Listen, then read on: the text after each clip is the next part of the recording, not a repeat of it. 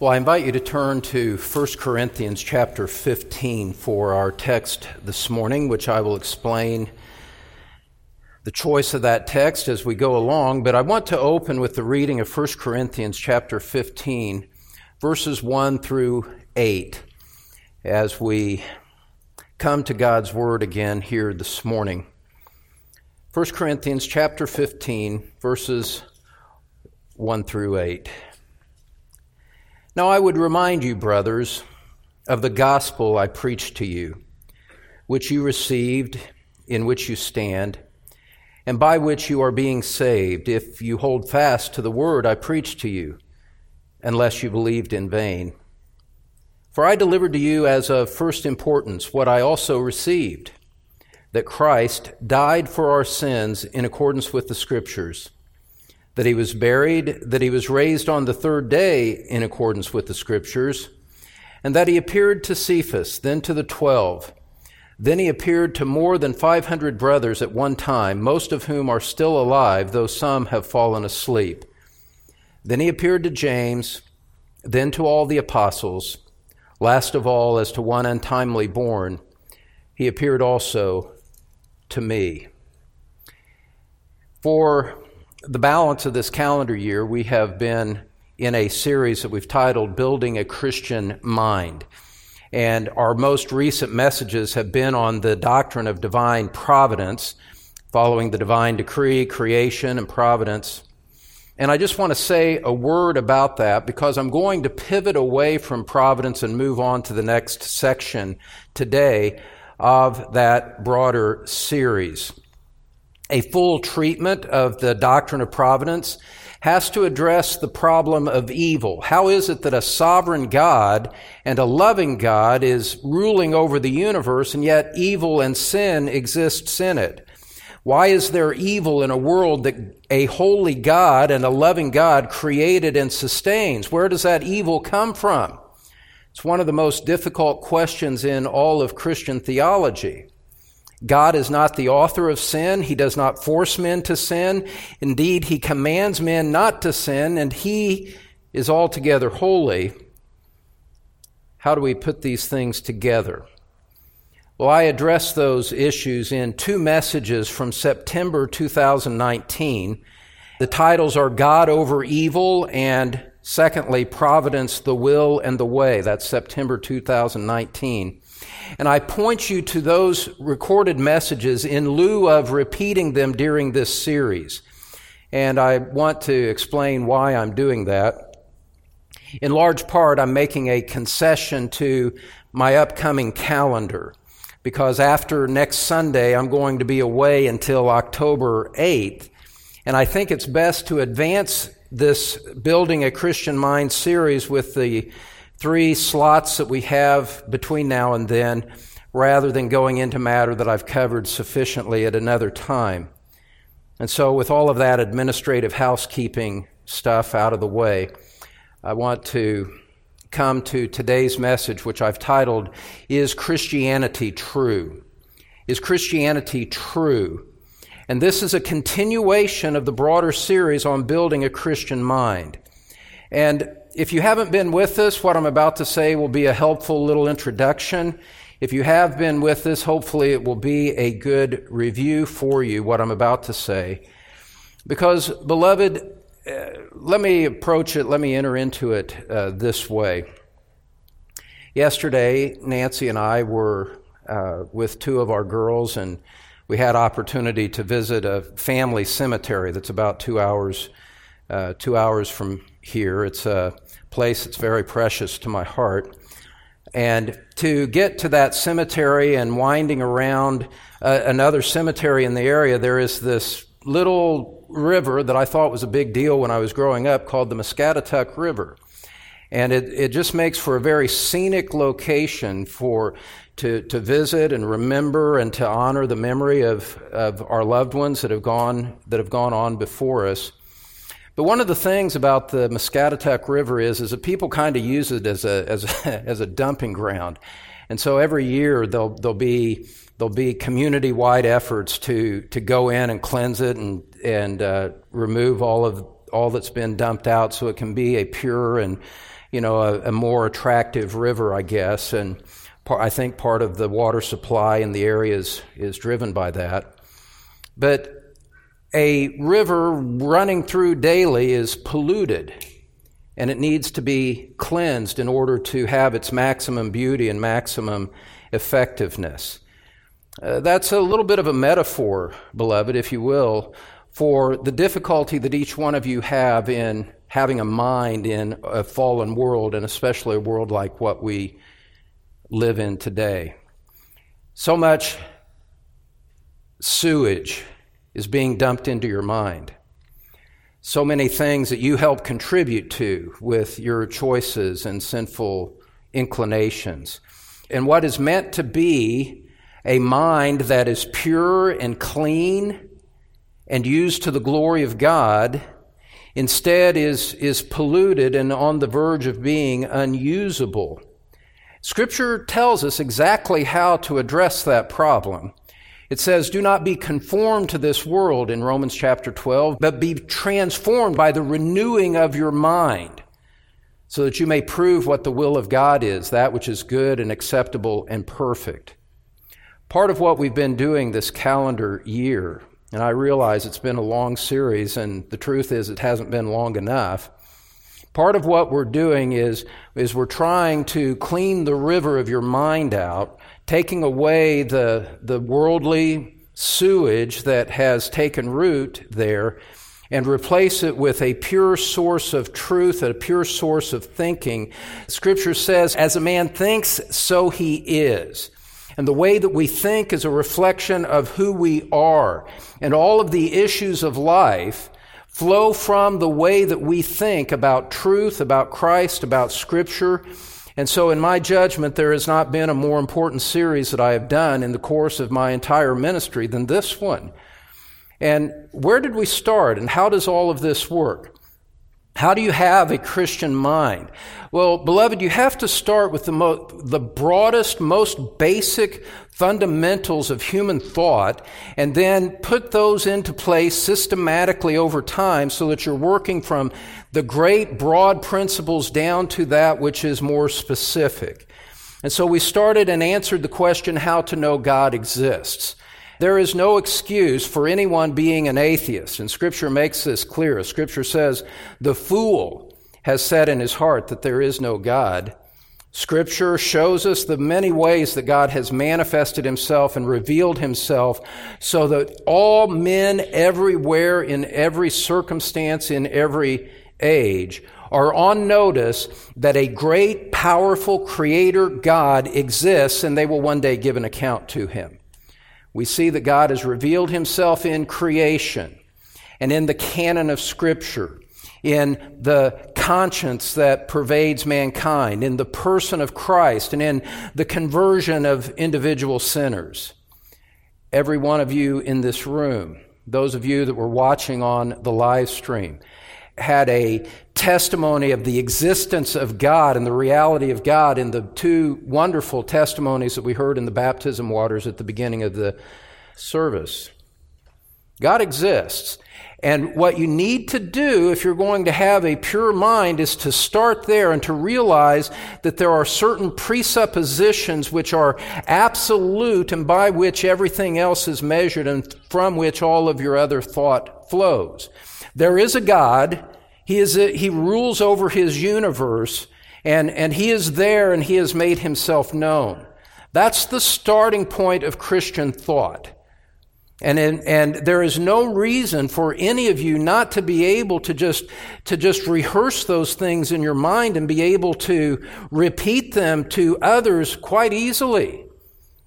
Creation, the canon of Scripture, conscience, Christ, conversion.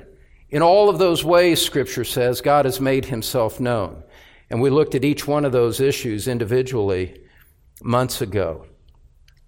Beyond that, we considered the topic, how to know the Bible is true. What is the authority for truth? And why do we open this single collection of 66 books and no more, 66 and no more? Why do we open it and teach it, and how do we know that this book is true and every other claim to revelation is false. Well, we know that based on the highest testimony that there is in the universe. If you think of Old and New Testaments, there's two testaments in the Bible. The Old Testament, 39 books. The New Testament with 27 books. In the same way, two words, two names, two titles assure us of the trustworthy nature of Scripture. And those two words are Jesus Christ. Jesus Christ affirms the authority and the accuracy of the Old Testament to us in his ministry, and he predetermined, pre-authenticated through his apostles the writing of the New Testament that would come. So that we receive the authority of Scripture, we receive the testimony of the Word of God in the written Word of God based on the highest authority that there is. Jesus Christ is the ruler of the universe, and there is no one above him, and he says the Bible is true and trustworthy, and he manifested that in his teaching in so many different ways. We spent several messages covering that. And so there is a God, generally speaking, and he has specifically revealed himself in his word. Now, all of a sudden, our thought is being corralled into the right direction. We're being delivered from thoughts about that there is no truth, that there is no absolute authority. We're delivered from confusion about alternative and competing claims to revelation. We know it on the word of Christ himself that the Bible as we have it is true. And that, all of a sudden, we have some clarity. We have, as it were, the Word of God whistling for us to come and beckoning us to come over and to follow it and to read and study it and know what it says. In like manner, we answered the question, how to know Jesus is Lord. We say that Jesus Christ is the ultimate authority. How do we know that? And we spent 11 messages on this, I think, looking at what the prophets did to prepare the way for Christ before he came, and after Christ, how the apostles interpreted and explained the person and work of Christ to us in unmistakable ways, so that this true word from the God who exists has been vindicated by men who were attested by signs and miracles during their earthly ministries that they were men of God, and that what they said and taught was to be believed and trusted. And they testified to Christ. And then Christ himself in his earthly ministry performed works and mighty miracles, and his teaching was unlike the teaching of anyone who has ever walked on the earth. So that we have bookends of the spokesman of God, and then in the center we have Christ with his person and works on full display in his life, in his death, in his resurrection, in his ascension, manifesting his power, so that there is no doubt that Jesus Christ is Lord. And again, this is just a 10-minute summary of 35 messages. We just finished knowing how God rules over all, and saw that God planned everything that would ever happen before creation. He launched it into being at the creation in Genesis 1, and since then he has been operating the universe and directing the course of all creatures, all events, to perfectly accomplish his will, which he planned before the beginning of time. And we see it unfolding. We see it unfolding before us. Now, beloved, especially for those of you maybe that are new to Scripture, new to biblical thinking, what you have laid out for you from these things in Scripture, the existence of God, the authority of his word, the authority of Christ, the fact that God rules over all. Beloved, what all of that gives to you is this. It's really wonderful. It's really remarkable. And in the miserably lost condition that people are walking in today, I mean, it's always been dark, but just people that don't know if they're a boy or a girl. How lost and confused people are.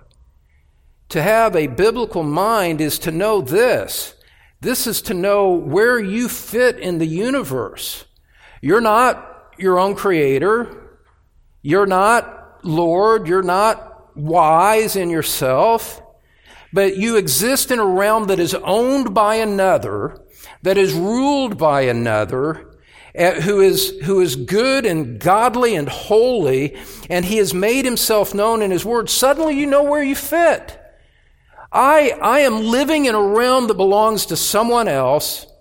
He calls me to follow his son, and that's my chief responsibility during the course of my life that is transcendent above family obligations, whether they be to parents, to spouse, or to children. To follow Christ as Lord is a more preeminent claim on your priorities and upon your perspective than any other thing could be. And until Christ, this Christ of whom we've been speaking, is at the center of your thoughts and the center of your affections, you are out of harmony with the purpose of the universe. And you are out of harmony with God himself, and you are living in sin, even if you're an outwardly moral person. If Christ is not at the heart of your affections, you are sinning against the purpose of the universe. And we know these things. These are the natural, necessary implications of having a Christian mind. And so, we have established, in my opinion, we have established the biblical and philosophical basis for the most foundational presuppositions of human thought. This is all fundamental to proper human thinking. To deny God is to be out of harmony. To deny Scripture, to undermine Scripture, to neglect Scripture is to sin against the purposes of God. To live in independence of Christ is to sin against God. To not be conscious of his providence and to be full of worry and anxiety because you don't realize that God is sovereign over all is to sin against God. And so these things, and you say, well, wait. I could hear someone saying this, and I would, I would not blame someone to say this. Say, I'm a pretty good person. I'm a moral person. I pay my bills. I'm faithful to my wife. I provide for my family. Who are you to be talking about sinning against God when I'm doing the best that I can? I get that objection at one level. But it's a totally humanistic and wrong way to think, because Scripture says, Jesus Christ, the Lord of all, said that the greatest commandment was to love the Lord your God with all of your heart, soul, strength, and mind. And if you're not doing that, you are sinning against God. And especially if you're not even aiming or thinking about doing that, you are in rebellion against the most fundamental command that God places on mankind. And so, these things have very vast implications. And yes, it's taken some time to do this. You build a wall brick by brick. You try to make sure that every level of the brick is level, and then before you start building another one, it takes time to do these things. And in light of the utter collapse of thought in culture and in the church, it's necessary for us to deal with these things. And so we're setting a foundation to know why we believe, what we believe, and what we teach. But in our postmodern, pluralistic society where everything's true and every opinion is valid and all of that, we need to ask this question. We need to ask this question that is the subject of today's message. How do we know that Christianity itself is true? Having established a theistic view of the world, how do we know that Christianity in particular is true? And that's what we want to address over this message and the next two messages that will come, Lord willing, from the Truth Community Church pulpit. And let me just say this by way of final introduction. Elders in a church have, according to Scripture, very broad teaching responsibilities that take many different forms. In Titus chapter 1, verse 9, Scripture says that an elder is to be a man, not a woman, a man who is holding fast the faithful word which is in accordance with the teaching, so that he will be able both to exhort in sound doctrine and to refute those who contradict. There's a positive teaching dimension, which we're trying to do. There's a refutation of false teaching. And it takes a broad kind of teaching ministry to do all of those things in any effective way. The Apostle Paul said in Acts chapter 20, verse 27, that he did not shrink back from teaching the whole counsel of God. And in that context, in the city of Ephesus, where he was for 3 years, it says that he was teaching daily for hours and hours at a time, teaching all these different things that are recorded for us in the book of Acts and in his subsequent epistles. He was teaching broad subjects, covering the whole counsel of God. He was teaching in a variety of ways. And so that's what we're trying to do. Now, this new series, How to Know Christianity is True, will affirm the most central aspect of biblical doctrine. I'll ask the question one more time. Is Christianity true, and by implication, every other religion false?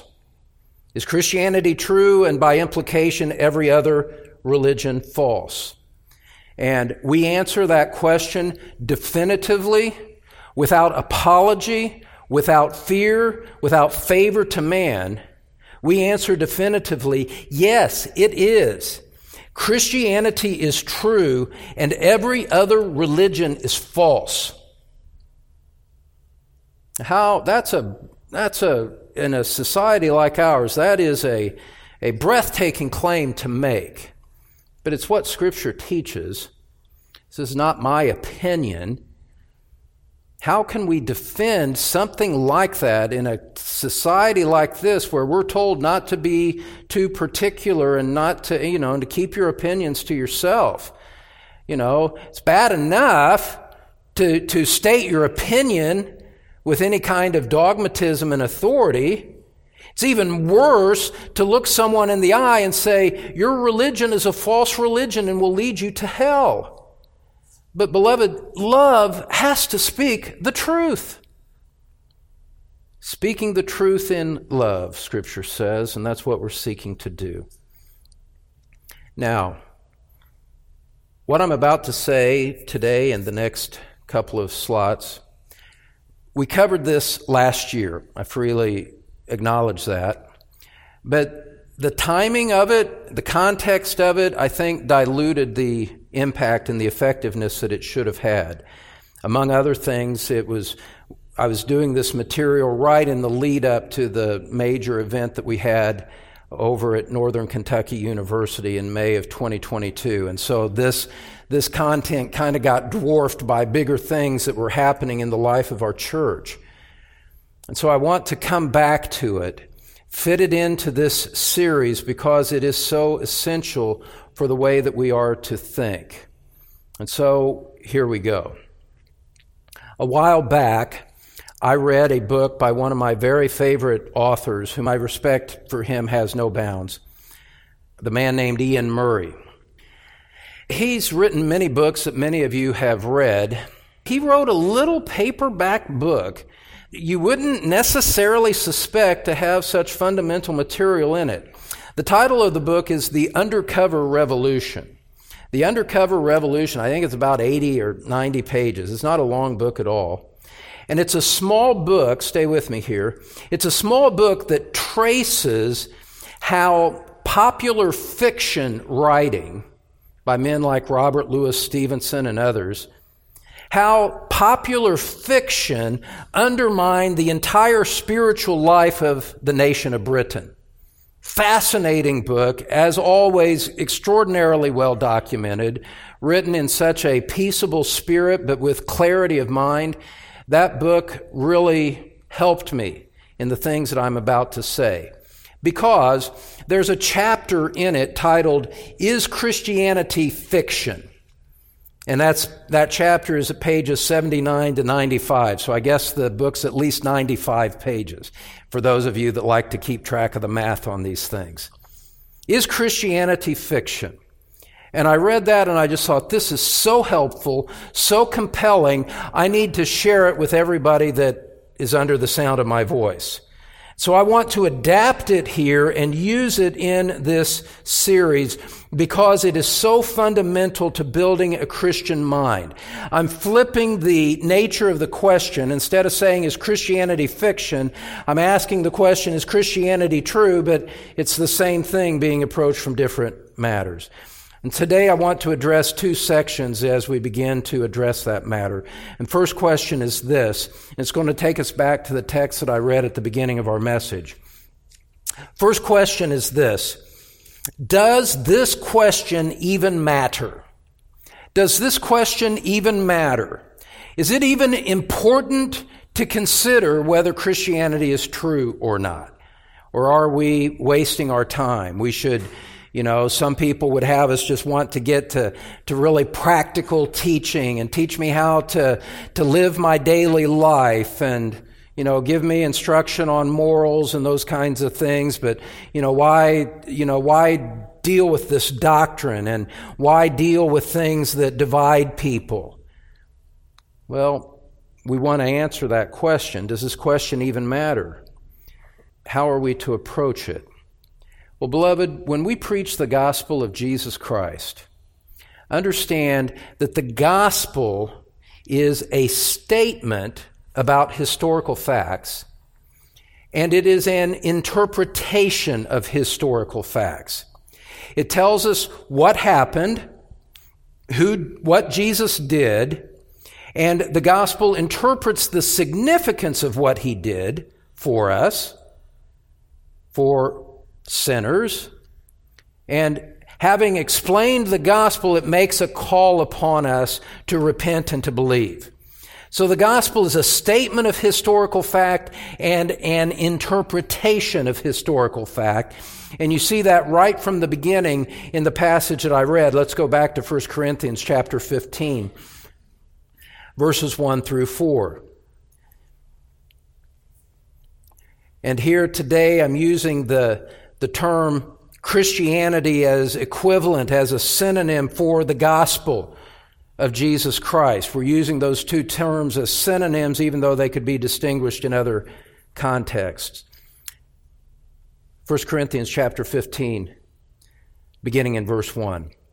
Now, I would remind you, brothers, of the gospel I preached to you, which you received, in which you stand, and by which you are being saved.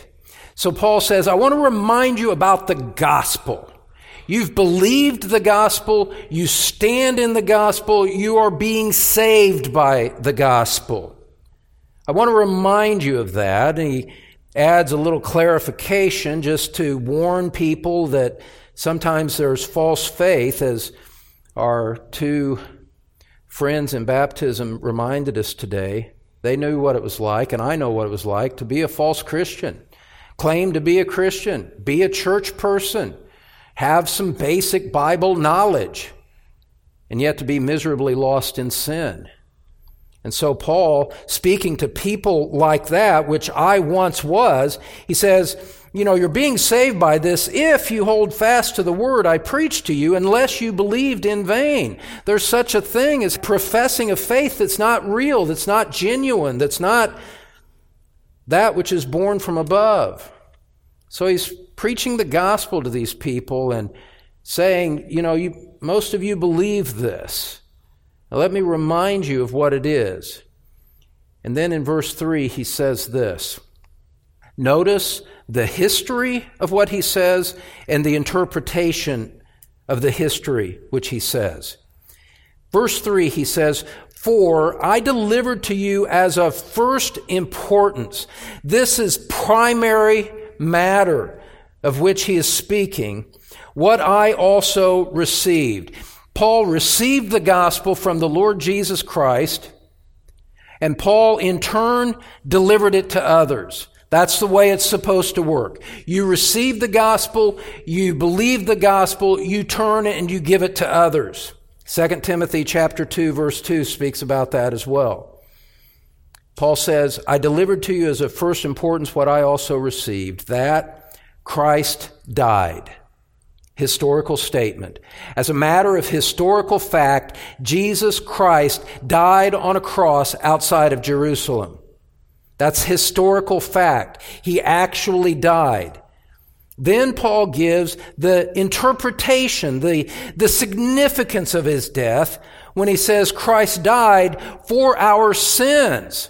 If you were there in the first century and just looking at the death of Christ, you would not have understood why he was dying. You wouldn't have understood it correctly. Scripture comes and tells us that Christ was dying as a substitute sacrifice for his people. And so Christ died, historical fact, for our sins, historical interpretation in accordance with the Scriptures.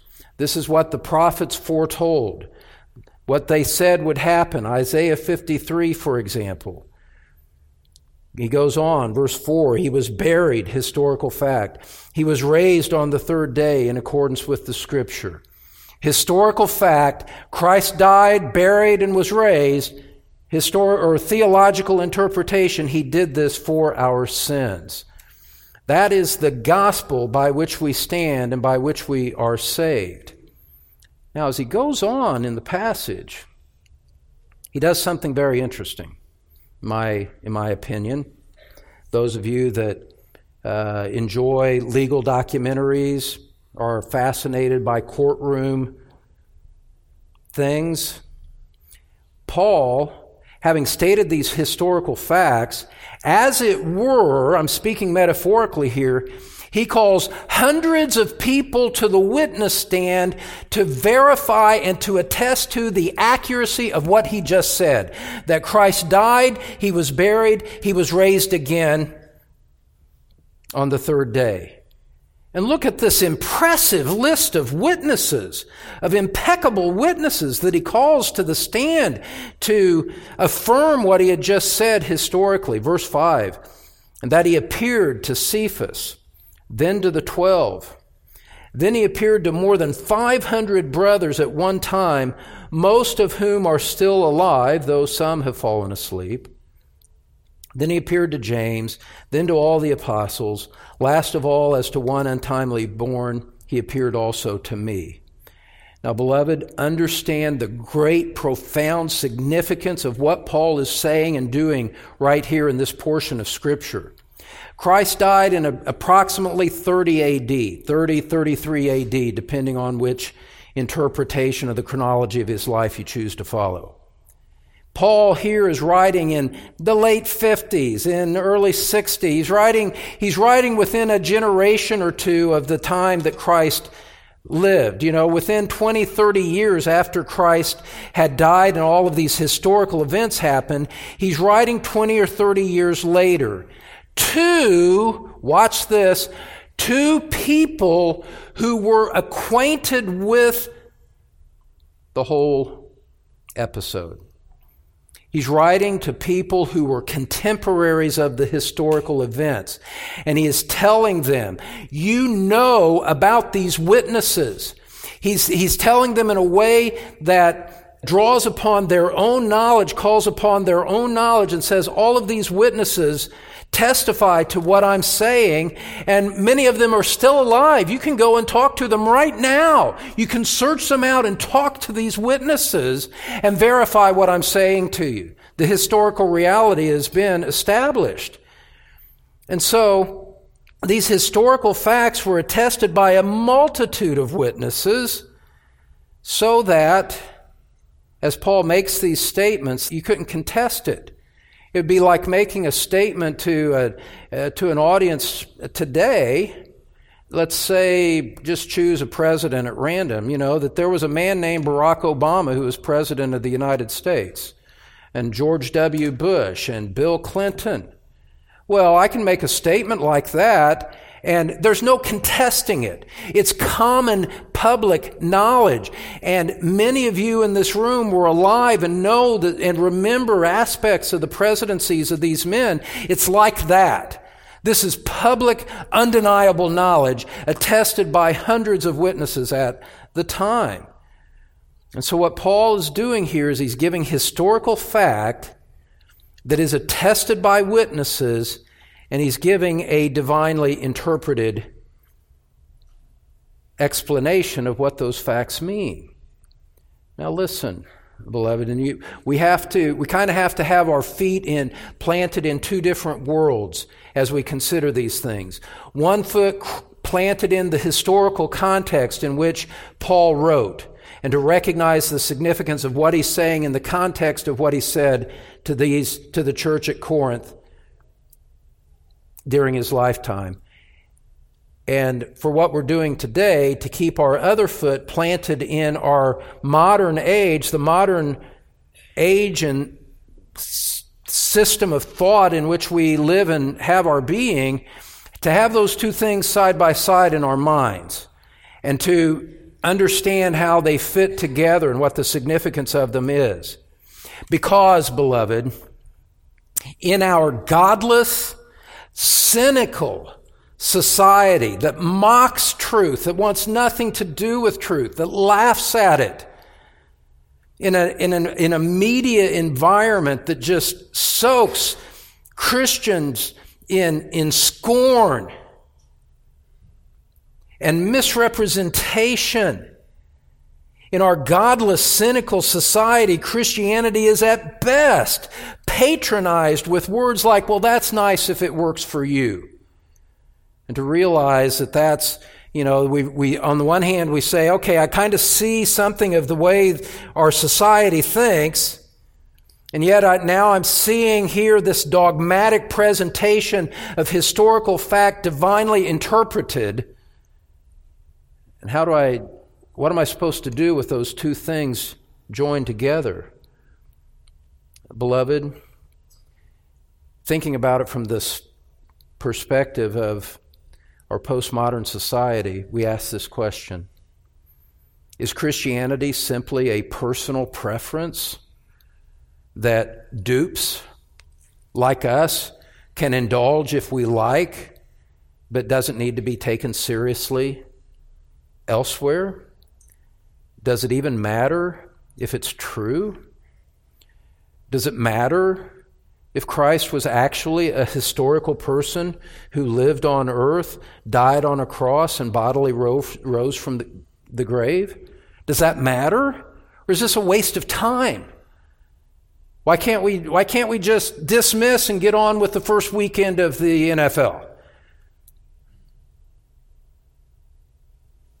Why are we spending our time on this?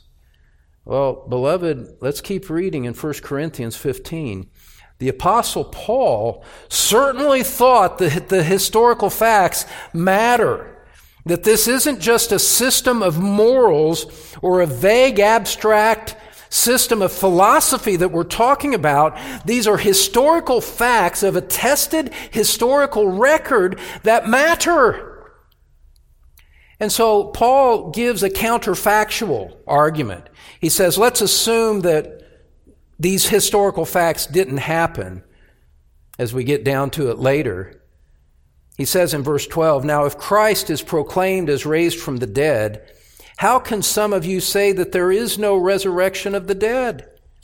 He says the historical record is that Jesus was raised from the dead. 515 witnesses support what I'm saying, Paul says. Now, in light of that, he looks at those who are undermining the doctrine of the resurrection and say, then, in light of the historical record, how can you say what you're saying? And let's just work through the implications of what you're saying. Verse 13, he takes their argument to its logical conclusion. He says, but if there is no resurrection of the dead, verse 13, then not even Christ has been raised. And if Christ has not been raised, then our preaching is in vain and your faith is in vain. We are found to be misrepresenting God because we testified about God that he raised Christ, whom he did not raise, if it is true that the dead are not raised. these contrary to fact arguments can sometimes be a little bit difficult to follow. The gospel says that Jesus Christ is raised from the dead, but there are those who say he wasn't raised from the dead. In our day, those who say it doesn't matter. What Paul is saying, he says, if based on that presupposition, let's work through what that means. If there is no resurrection from the dead, then Christ himself isn't raised from the dead. Contrary to historical fact, but, we're just going with what you're saying here. If Christ hasn't been raised from the dead, our preaching is worthless. It's vain. It's empty. Because we're proclaiming a resurrected Savior and calling men to save them. And yet, that preaching is false if Christ isn't raised from the dead. And we're saying that God testifies that Christ is raised from the dead, and therefore we're making God a liar if Christ isn't raised from the dead, because we say that God says this, and it really wasn't true if what you're saying is true. Verse 16, for if the dead are not raised, not even Christ has been raised. And if Christ has not been raised, your faith is futile, and you are still in your sins. Then also, all who have fallen asleep in Christ have perished. If in Christ we have hope in this life only, we are of all people most to be pitied. If Christ isn't raised from the dead, truth collapses. Christian salvation collapses. Hope for heaven collapses. It's all vain, useless, and of no account. Beloved, listen, I realize we're kind of thick in the weeds in some argumentation, some facts here, but it's crucial to know. It's crucial for you to think about through these things as you're raising your children. So many people think that religion is a waste of time, or that religious ideas are only good for morality, or even more so today, just good for making us feel good about ourselves and feel good about our lives. And if it feels good, it's achieved its purpose, and whether it's true or not doesn't really matter. Objective truth claims are not essential for them. You and I have to understand. You and I have to put our feet down on this ground and say, I will not move from what I'm about to say. That mindset, that whether it's true or not, that does not work for biblical Christianity. That is just not feasible, because Christianity is rooted in time and space events that actually happened, that have historical witnesses to them. And the time and space matter of history continued on after the apostolic age, as we're going to see. Real salvation requires a real sacrifice to atone for real sins against a real and holy God that we know exists, because we've established that earlier in our series. What are we going to do with our sin? And our sin is true and real. We better have, beloved, a real and true Savior, a real and true salvation that can deliver us from our bondage and guilt and condemnation of our very real sins against a very real and a very holy God. It better be true, because everything depends on it. Paul says, if the resurrection is a fiction, our faith is worthless. We're wasting our time. The history of this matters. But is it actually true? The Bible contains the record of the life, death, and resurrection of Jesus Christ for everyone to take and read. This is freely available to everyone in the English-speaking world, and in many, many other languages as well. There's no excuse. To be ignorant is to make a choice to be ignorant of these things. And the message of salvation is about you coming to Christ and personally receiving His love and resurrection power. True Christians honor and obey Jesus Christ. They no longer live for themselves, but they live for Christ, as again we heard so well expressed in the baptism testimonies. You know, when you get baptism testimonies like that ahead of your preaching, it makes your preaching a whole lot easier. So I'm grateful. True Christians live for Christ. True Christians honor Christ. True Christians obey Christ. And here's the thing, beloved. Here's the thing, that if Christianity is not really true, our reason for living utterly collapses. There is no point to it. This is existential for the truth. This goes to our very existence and the validity of our existence as Christians and as a Christian Bible-teaching church. Everything depends and hinges on the reality of the factual truthfulness of what we say. We're not engaging in silly secular philosophical speculation here. God has said this is true. And so we need to know, how do we know that? How do we know that? Now, let me just say something quickly because this comes up. You can we in one sense we've been answering this question all along. At one level you can say we know that Christianity is true because the Bible says so. The Bible is the authority, the final authority, and we can go and we can base it on that. Yes, absolutely. Full stop. We can say in another way that I personally came to Christ. I know that these things, I'm persuaded of these things in my heart because of the work of the Holy Spirit in my heart. The Spirit of God opened my eyes. As Scripture says, He shined the light of the knowledge of Christ into my heart and brought me to saving faith. Yes, absolutely. The Word of God, the Spirit of God, without those things we would not believe. And that is our authority.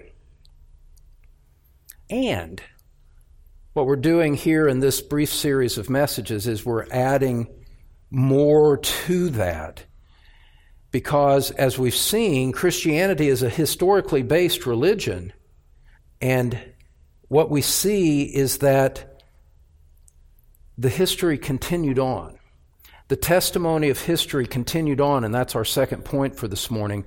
The testimony of history that we want to add as another supporting reality to the things that we say. And here's where we enter into some historical matters that developed after the time of the apostles. So point number two, the testimony of history. This is not at all the fullness of everything that we say to prove that Christianity is true, but it's really necessary and essential for us to know. Here we go. The testimony of history. By unchallenged historical record, beloved, Christianity has existed for a very, very long time. This is not something new and recent, as ignorant people who have no concept of looking at something beyond what happened 15 minutes ago on social media. Christianity has long existed.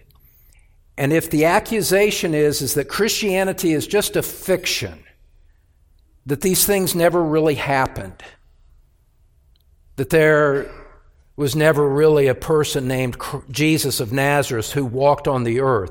If that was all made up, beloved, there must have been a date. Follow me here. This is a crucial pivot point. There must have been a date when someone made the story up. Okay?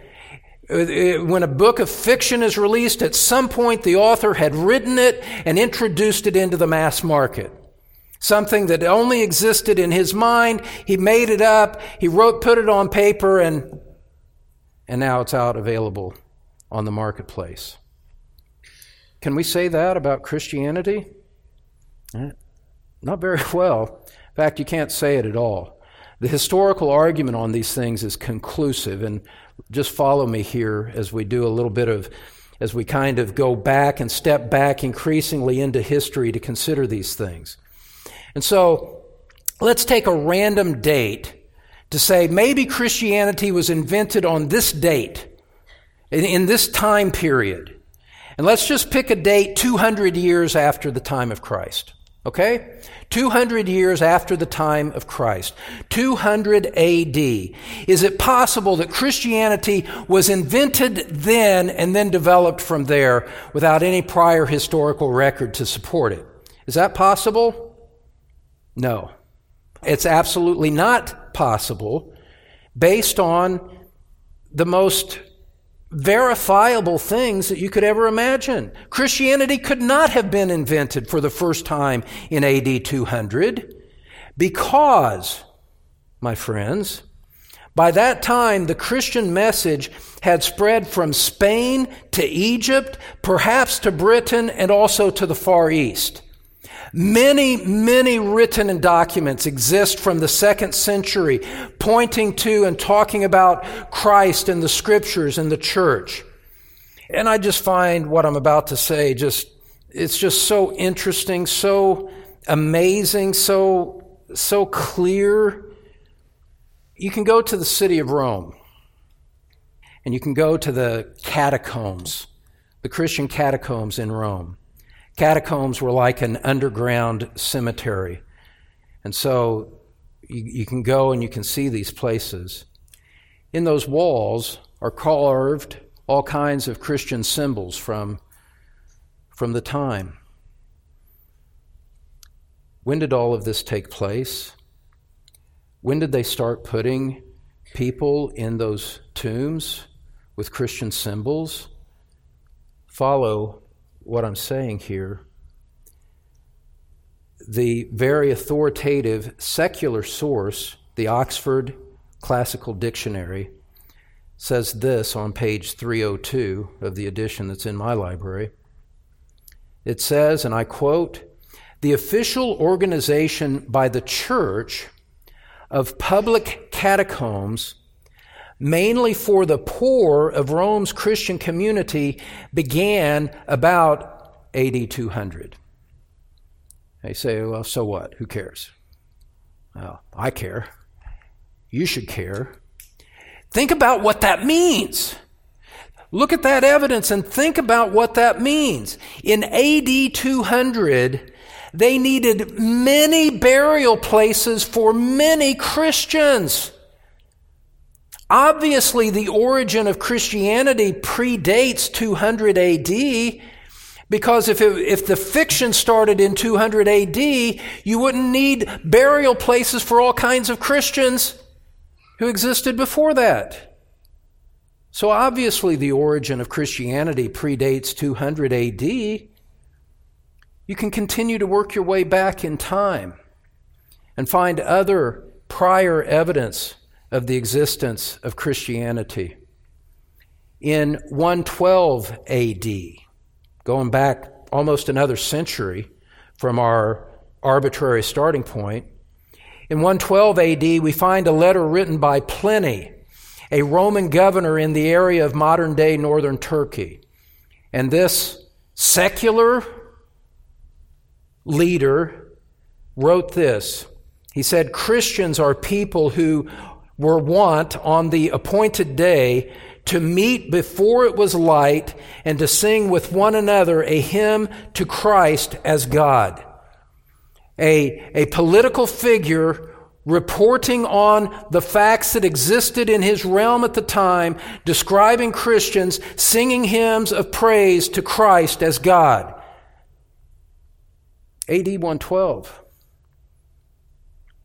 So it couldn't have started then because it was so widespread that a secular leader with no inkling toward Christianity had to take note of it and reported it and recorded it. It goes still earlier, beloved. A Roman historian in AD 64 named Tacitus wrote this about the burning of Rome in AD 64. Tacitus says that the Roman Emperor Nero, and this is so well attested, the Roman Emperor Nero set the city on fire, and then he blamed Christians as the scapegoat for the whole event.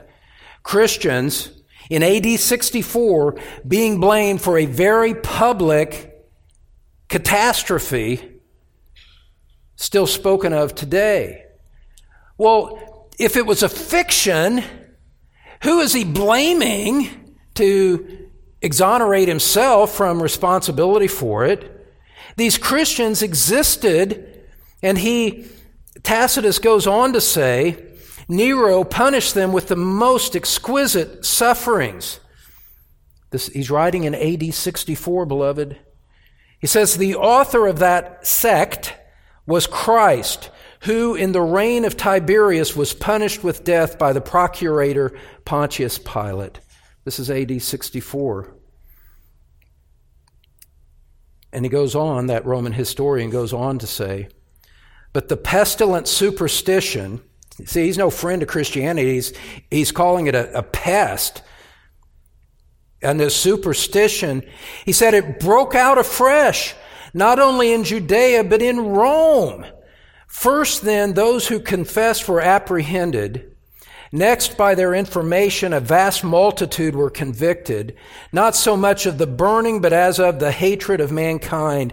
These were made a sport in their death. Christians were thrown to wild lions in the arena and had to fight for their lives as wild brutes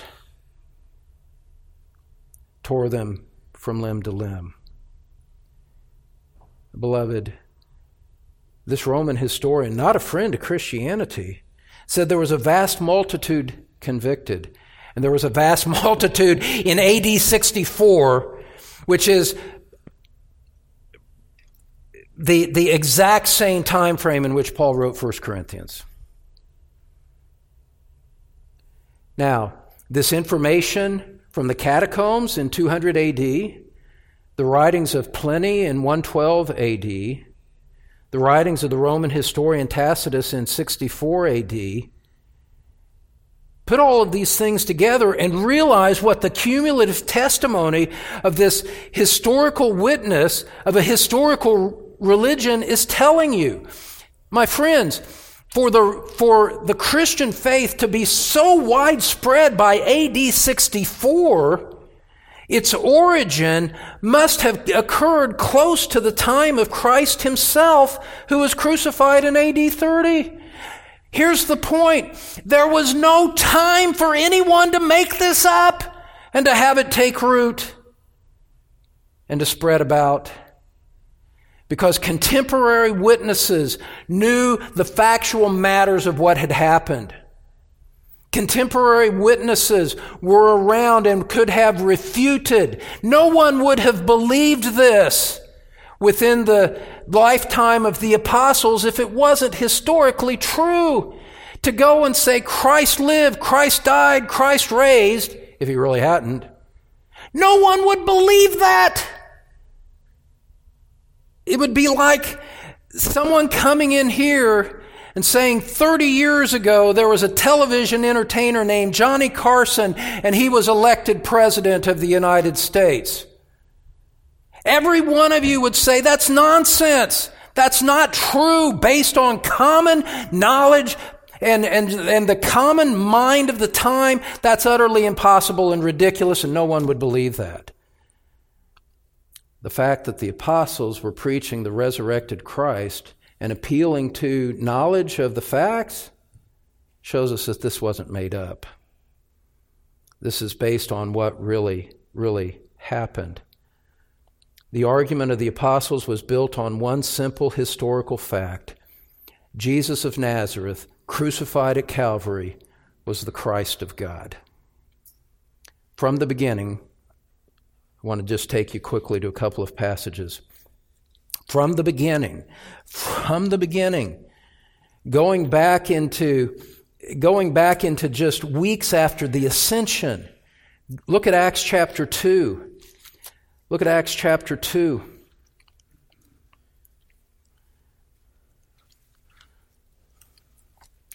And notice how Peter preaches, and notice what the ground of his appeal is in his argument as he speaks to those who crucified Christ. In Acts chapter 2, verse 29, he says, "Brothers, I may say to you with confidence about the patriarch David, that he both died and was buried, and his tomb is with us to this day." When Peter said that, they knew where the tomb of David was. Everybody knew it was built on, the common knowledge in society. Verse 30, "Being therefore a prophet and knowing that God had sworn with an oath to him that he would one day set on one of his descendants on his throne, David foresaw and spoke about the resurrection of the Christ, that he was not abandoned to Hades, nor did his flesh see corruption." Look at verse 32. In light of everything that we've said here this morning, this Jesus God raised up, and of that we all are witnesses. We all know this to be true. We've all seen it. We all have heard the testimony. We've talked to the eyewitnesses. You've talked to the eyewitnesses. You cannot deny what I'm saying. It's true. And then he gives, having stated the historical facts, he gives the interpretation of those facts. Verse 33, "Being therefore exalted at the right hand of God, and having received from the Father the promise of the Holy Spirit, he has poured out this that you yourselves are seeing and hearing. For David did not ascend into the heavens, but he himself says, 'The Lord said to my Lord, sit at my right hand until I make your enemies your footstool.'" Verse 36, is Christianity true? Here's the question. Is the gospel true? Is it the way that things really are? Is it actually the truth of the eternal God revealed to men with a call for them to repent and believe? Verse 36 answers, says, "Let all the house of Israel know, therefore, for certain, that God has made him both Lord and Christ, this Jesus whom you crucified." Know it for certain, based on historical fact, and here's what the facts mean. One last passage as we close. Acts chapter 4, verse 8. The same Peter, again being challenged by the authorities, in Acts chapter 4, verse 8 says, "Then Peter, filled with the Holy Spirit, said to them, 'Rulers of the people and elders, if we are being examined today concerning a good deed done to a crippled man, by what means this man has been healed, let it be known to all of you and to all the people of Israel that by the name of Jesus Christ of Nazareth, whom you crucified," historical fact, "whom God raised from the dead," historical fact, "by him this man is standing before you well. This Jesus is the stone that was rejected by you, the builders, which has become the cornerstone. And there is salvation in no one else, for there is no other name under heaven given among men by which we must be saved." Peter says, I can tell you with confidence this is true. You know it. You cannot deny what I'm saying, and here's what it means. Jesus Christ is Lord and God, and there is no other name under heaven by which sinners like you can be saved, except through repentance and faith in him. With the Apostle Peter, and in historical continuity with the church, we confidently say that Jesus Christ died and was buried. And here's the significance of everything we've said today, beloved. The historical continuity of a historical religion confirms for us what we see biblically. God raised Christ from the dead. He is Lord and Christ. There is no other name given under heaven by which you must be saved. And this is no matter of opinion. This is most sober truth. What have you done with it? What will you do with it? Let's pray together. Gracious Father,